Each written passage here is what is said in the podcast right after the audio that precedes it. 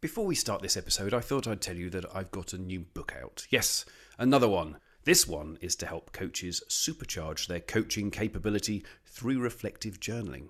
Coaching Journal, a guide and journal, walks you through the process by, well, providing you with a guide and some structured reflective models. So pop over to Amazon and get this quick, practical, and insightful book today to start your journey towards a more successful professional practice. What would you put in your backpack if you had a new coaching engagement but could only take a limited number of items? Each week, the Coach's Backpack looks at the multifaceted world of coaching and asks a new guest to tell us what they would take with them and why. Hi, I'm David Lowe, and this week we're taking a peek inside the backpack of Mark Asquith from Captivate Podcast Hosting. Welcome, Mark. Thank you very much, David. Pleasure to be around. Well, thank you. And, and the first challenge I've got for you, Mark, is how would you describe what you do in under 20 words? Um, I'm the founder of Captivate Podcast Hosting. We're a software platform and we help podcasters to grow and distribute their podcast and engage their audience. Brilliant. Thank you very much. Well, look, here's the main challenge, Mark. You've been asked to coach a new client, but you're limited to what you can take with you. So you've got your essentials, you've got your clothes, your toothbrush, uh, and you're allowed to take, in addition to those, one book one tool, technique, concept, method, approach, whatever you want to call it, one other item of your choice, plus one person from the past or the present to accompany you. So, what and who would you take with you and why? Because the vast majority of people tend to get too hung up in their own head and and I think everyone's guilty of this, the old classic trope of working in and not on the business. Like it's just a classic business trope. I think that most people struggle with. Um, and then anytime you have to do any coaching, which I've not done for a while, um, and a lot of it is startup mentoring that I tend to do. So thinking of those people, a lot of them are still doing the day to day apart from uh, you know they're not working on actually growing the business so I'd, I'd i'd focus on something like the e-myth revisited in terms of the book and really kind of help them to get out of their own head and get outside the business a little bit a bit and look look more inwards towards it the person that I'd take, it's probably a little bit cliche, but I would take someone like a Steve Jobs. Um, and I'm, I'm saying that just because I've I've just revisited some of his his work, um, some of his more personal work, some of the speeches that he's done, and some of the um, the difficult questions that he's had to answer on stages uh, across the world. The reason that I take Steve Jobs, and, and it's just a very obvious answer because he's Steve Jobs, but a very specific reason for taking Steve Jobs is that he focuses on excellence in experience. And I think when you put the two together, the old E Myth Revisited, the Michael Gerber book, and, and the whole work on the biz, get out of it. Let's look at processes, systems. Let's look at how we can really um, step out as a founder and you put together this excellence in experiences, I think when you put those two together, you end up with a much more capable mindset for achieving whatever the vision is that you've got. I think without those, sometimes you can just get through the tactics, you can just get through the days, you can just get through, um, you know, the the usual rigmarole of having a business. Um, so Steve Jobs and E Myth Revisited by Michael Gerber. I'm not familiar with the book. Is there a nugget from the book, or is there a summary of the book you can give us if anyone else hasn't read it? Yeah, it's pretty much where that whole work on the business, not in the business idea comes from. And the idea is that, you know, if you if you're so busy doing the day to day, you know, you can walk away at the end of the day at five o'clock and walk away and think, you know what, I've had a great day. And you can have, you can have a, a very productive day yourself. You can do great work yourself and personally feel very fulfilled from it. But often that doesn't that does, that doesn't equate to, nor does it result in actual results for the business because you're not seeing what's going on. You're not necessarily able to step away from it and look at the processes that aren't as efficient as they could be, or the opportunities. Um, and, and, and the number of, especially as a solo business founder or as a startup founder working within a small, uh, a small startup team, you are very often wearing several hats. And it's what hats can you shed and when? Um, and I think that is very, very important. And even if you are wearing one hat and you're wearing another hat the day after, and you're wearing another hat the day after, if you're the marketing manager and the founder and your person doing the actual content creation, or you're doing the production of something, or the build, if you're doing everything, it's understanding which bits are vital, which bits you have to do, and so on. So that you know that it, it's a range of concepts, but the the overall takeaway from that is that it will help you to understand that you are more than the sum of the work that you achieve every day and your business needs more from you than that and it's usually you as the founder being outside. Like I'm a massive Star Wars fan. I've got a company called Rebel Base Media. It's no surprise. You know, this is this is like Luke and Leia and the droids at the end of Empire. You know, they're outside of the galaxy, looking in on the galaxy, as opposed to being in the fight.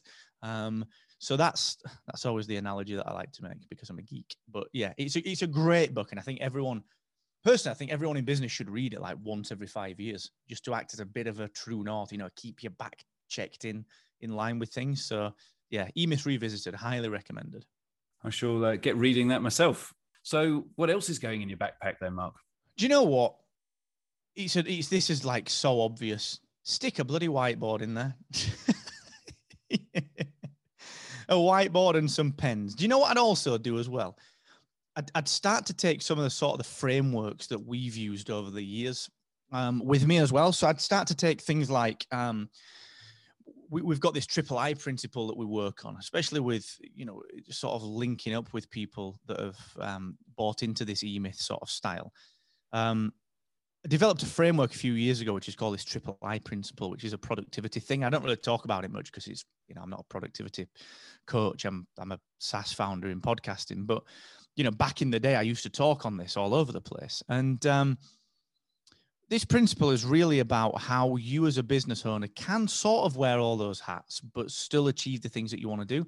So I would, I would always, uh, regardless of, of what the, the outcome of the coaching is, I always like to break down what's going on with someone you know what are they spending their time on as a business owner as a founder as an entrepreneur as a you know whatever they are and just record the time you know spend a couple of days recording the time deeply recording it and then categorize it into three distinct sub, uh, subsets. So these are the triple i's that i talked about. Any task in your business any task in your life in my opinion can be broken down into three specifics. The first specific is the integral tasks. Second specific is the important task the third one the interesting tasks.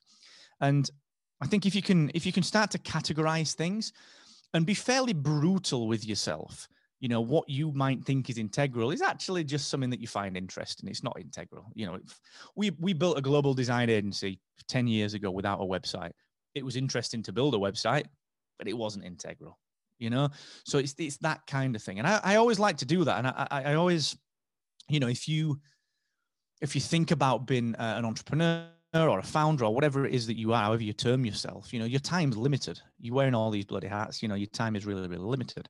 So how do you achieve the most from your days without without just feeling busy? Being able to say, do you know what? I know that my brain works best on a morning like this is me. I, my brain genuinely works best on a morning for, for creative tasks. I'm going to do my integral stuff then. You know, I'll do my important stuff then. Or maybe I'm not so hot in the morning. I'll do my interesting stuff. I'll re, you know, refill the willpower uh, by learning a bit of coding or by, you know, whatever, doing some design work, you know, stuff that fuels me. So that, that would be a big, big thing that I'd take, stick it in the backpack. And it's always a place that I like to reset to, you know, if a team member's struggling with anything, if a team member's ever saying, listen, I'm feeling a little bit busy. I'm a bit bogged down. Can't really decide what to do next. I'm feeling a little bit overwhelmed just restart with that, go back to that, and it really clears things up for you. I use it all the time myself. But the suggestion isn't that you get rid of all of the stuff that's just interesting. It's just to acknowledge where it is and make sure you're not just doing all of the interesting stuff and none of the integral stuff, I'm assuming. If we break those down a little bit further, the important stuff is the stuff you have to do to get traction in the business. The integral stuff is the stuff that you have to do to have a business. So, what I'm talking about there is the important stuff is like send that proposal make sure that you book that client meeting to make that sale whatever it is that means that you can generate income and keep that business going in a profitable manner that's the important stuff and it depends on your role it depends on your industry the integral stuff is all the stuff that you're like well I know I've got to do it, but it's not the most interesting and it's not that important. So if I'm, you know, maybe I have an afternoon lull, you know, 2 p.m. I'm a little bit down on my energy levels. Maybe I'm sort of okay. I do the integral stuff, which is the admin, it's the invoice, and it's the checking in on payment terms. You know, if I'm a service business, it's the basics, it's the accounts, it's reconciling Xero and getting that to the bookkeepers, you know, whatever. It's the stuff that you legally have to do to run a business. And it's also like emails and phone calls. And then the interesting stuff is this stuff, you know, the stuff that we're doing now. Or it's the creative bits that aren't necessarily your job, but that you enjoy doing. It's the go, it's the playing the piano, it's the you know going to hit some golf balls or going to the gym for an hour. It's all that stuff, and all that does is it fuels your willpower so you can do more of the important stuff. You know, and if you've read um, the one thing by Gary Keller, you know he posits that willpower is a finite resource that can be depleted and replenished. And the idea is with the interesting stuff that it's that that re- uh, replenishes the depleted stock of the willpower. So yeah, that's that's the sort of breakdown with that. Now the real key factor with this is that when you record your day, like you and I both know, David, like how we are effective at different types of day. Like I'm great at this talking stuff, and I'm, I'm not saying I'm a great talker, but I'm like I know I can talk at this time of day, and I'll be I'll be all right at it. And in the morning, I could do the same. Like I could still have this conversation with you, but I know that if I did, you know, we've just been doing testing for Captivate 2.0. I know if I did that now, my brain would be all over the place because my energy levels are a little bit less than they were, and my creative brain's not there. If I do that in the morning, you and I still get the same result in the afternoon, but actually the important stuff's done. Mm. So it's that's a real depth of understanding. And just to kind of finish that that bit off, there are times when you can't do eight hours, and there are times when you don't want to do eight hours. Like who the hell sets their own business up to work eight hours a day? Not me. You know, that's silly. Why would you do that? Just get a job. It's easier. So the notion is that, sure, because we love what we do, we are going to do eight hour days, but we don't have to. So if something happens, if it's nice weather and your kids come up at lunchtime and said, you know what, shall we go out? Your important stuff's done. So that's that's a huge, huge thing. And I think a lot of people don't get that. I think it, you know, it took me years to get it, but I think if you can, if you can nail it, suddenly you feel a lot freer you know, you're not bound by this constant to do list. So it's fascinating to me, man. I love mm. it. Nice one. Okay, Well, look, I'm feeling really generous today. So I'm going to allow you something extra in that backpack. You've been podcasting for, how do I put this nicely? A long time. If I allowed you a golden nugget of advice for newbie podcasters that you can put in your backpack, what would that be? Get a microphone. Get a decent better, microphone, right? You better do that. Yeah, yeah, yeah. And they don't have to be expensive. Now, that is sort of a flippant answer, but it's also not at the same time. Like, spend 80 quid on a Samson Q2U um, if you're in the UK or an, an ATR 2100 um, if you're in the US. You know, let's let, let's make sure that that's clear. Um, that a microphone is vital. But I think when it comes to podcasting, you know, all that stuff that I said about, you know, the, the user experience with Steve Jobs, the, the, the E-Myth Revisited, stepping out of your business and looking down upon it. Um, and working through the, the, the triple I principle, you know, these are all things that you should be looking at in your podcast as well. So the one golden nugget for that would be focus on what's important, which is good content. Everything else can be changed, but you ain't going to go re-record episode one or episode two or episode 20 because you're 20 episodes in and that's a hell of a lot of work. So focus on the content. The other stuff is great. You know, the design of the cover art should be decent, but you can do that on Canva now. It's free. You know, focus on really the quality of the content. Now, when I'm talking about quality of content, I'm not talking length of content. If you've got badass content that's three minutes long, just that's the content, you know? Sometimes my episodes are five minutes, sometimes they're 45 minutes. It doesn't matter. You know, so that would be a key principle would be get a decent mic because there are only two things that will throw someone off listening. Get a decent mic and focus on quality content regardless of length. Because if your quality is bad, like if I'm out here how much worse does that sound? You know, if I'm I'm sort of down here and everything's a little bit echoing, I'm quieter. You know, I've got to be I've got to be here, and it's got to be good quality. And if I'm not clear, if I don't have a structure, if I don't have focus, then people aren't going to tune back in. So those two things are vital. Everything else can come later. You can revamp your artwork, sort your website out. You can worry about your analytics. You can worry about your Patreon and you know your Twitter, whatever those two things will stop people listening. So get those done. And that that's always the place that you should start. You know, that would be the thing that I'd stick in the backpack would be just what are we talking about and what tech are we using? Just those two bits. Let's just nail that. We could do that in an hour. Easy. Thank you. Well, your backpack is packed. You've got Steve Jobs coming with you because sometimes we don't pack all everything ourselves. What is the one thing you hope is not in that backpack? Perfection. Get that out. We do not want that in there. Perfection takes time and is never achieved because as we develop we get better and as we get better we see things that we would improve and thus perfection never exists and that that would be the big you know that would be the, the, the big core concept that i would shift you know, we released software that wasn't ready. You know, we've released all sorts of things in the past that weren't ready, you know, and then you get them ready when you need to get them ready. You know, you've got to just do your MVP in a podcast, you know, term, it's minimum, minimum viable podcast. What do you need to get out? You know, when we release Captivate version one, we're, we're in the throes of 2.0 that's launching tomorrow as we're talking.